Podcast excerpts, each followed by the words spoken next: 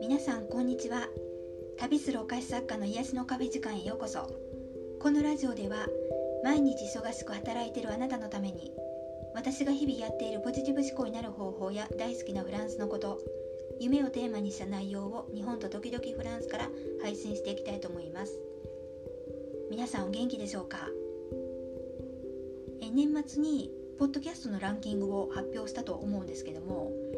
一番よく聞かれたエピソードを1位から5位までお話ししたんですけどもあの直後になんとランキングがすぐ入れ替わりましてあの最近撮ったばっかりの、えー、人生の最大のテーマは愛と許し」っていうお話が4位に急浮上しました。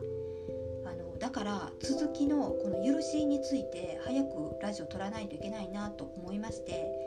今日のテーマは「愛と許しによって全ての願いを叶えよう」こんなお話をしようと思います。えー、皆さん、えーどうしてこの親のもとに生まれてきたのかって考えたことありますか？私はあのメンテナンスを受けてる時にふっとあのこれが出てきたから聞いてみたんですよね。どうしてこの両親のもとで自分は生まれてきたのか、まあ、そしたら一言「許しを学ぶため」って言われたんですね。で私が両親に対して許せなかったことっていうのが一つあったんですけども、まあ、それは子供の前で夫婦喧嘩を見せられたことだったんですよ。まあ、昭和の時代の喧嘩って隣の家とかねお構いなしに結構ね叫んでる家ってね多かったなと思うんですけど例えば幼稚園児頃の記憶って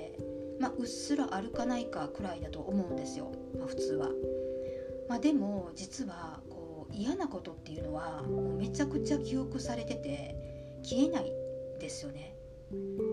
で私はこう幼稚園ぐらいですねこう小学校1年生ぐらいまでの頃のその両親がやってた夫婦喧嘩をめちゃくちゃ覚えてましてで喧嘩の原因もあの子供ながらに全部理解してるんですね。でよくあの原因不明で熱を出してたんですけどもその高熱が出てうなされてる時もですねあの何にうなされてるのかって言ったら、まあ、親が喧嘩してる夢を見てあのうなされてるんですよ。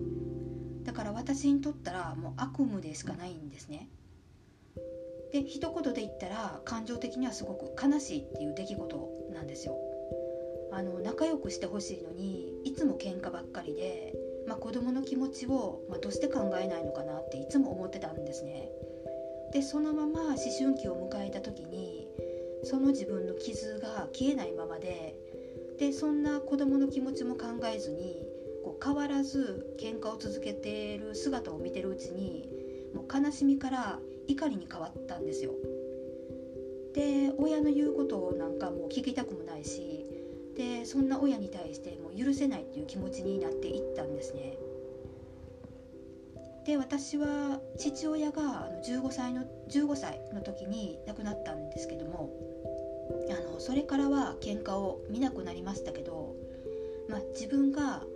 まあ、こうやって大人になって家庭を持って、まあ、内面が成長していくにつれて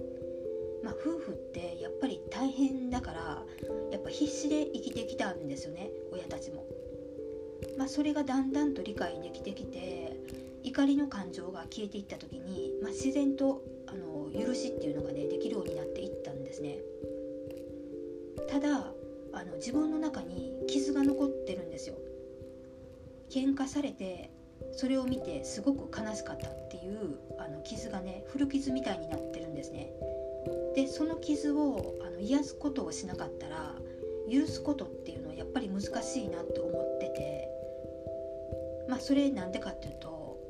ドラマでもねよく見るんですけどあの自分だけ傷つけられて相手はそれに気が付いてなくてなんかこう何も考えずに生きてる。だからそれが許せない。みたいなそんな感情なんですけど傷を見るたびにこう悲しい気持ちを思い出してその時の感情が湧き上がってきた時にやっぱり許せないっていうのも出てきたりするんですよねだからその自分の傷を癒しながら許していくっていうこう両方必要なんですよね。まあ、それでもどうしても相手を許せない場合、まあ、そんな時あのいつまでもこう根に持ってる自分が嫌だとか何で私はこんなに許せなくて心狭いんだろうってね思わずなりそうなんですけどあのそんな時はですね許せない自分を許す。これが必要なんですね。許しのアファメーションを行う時はあのこう言ってください。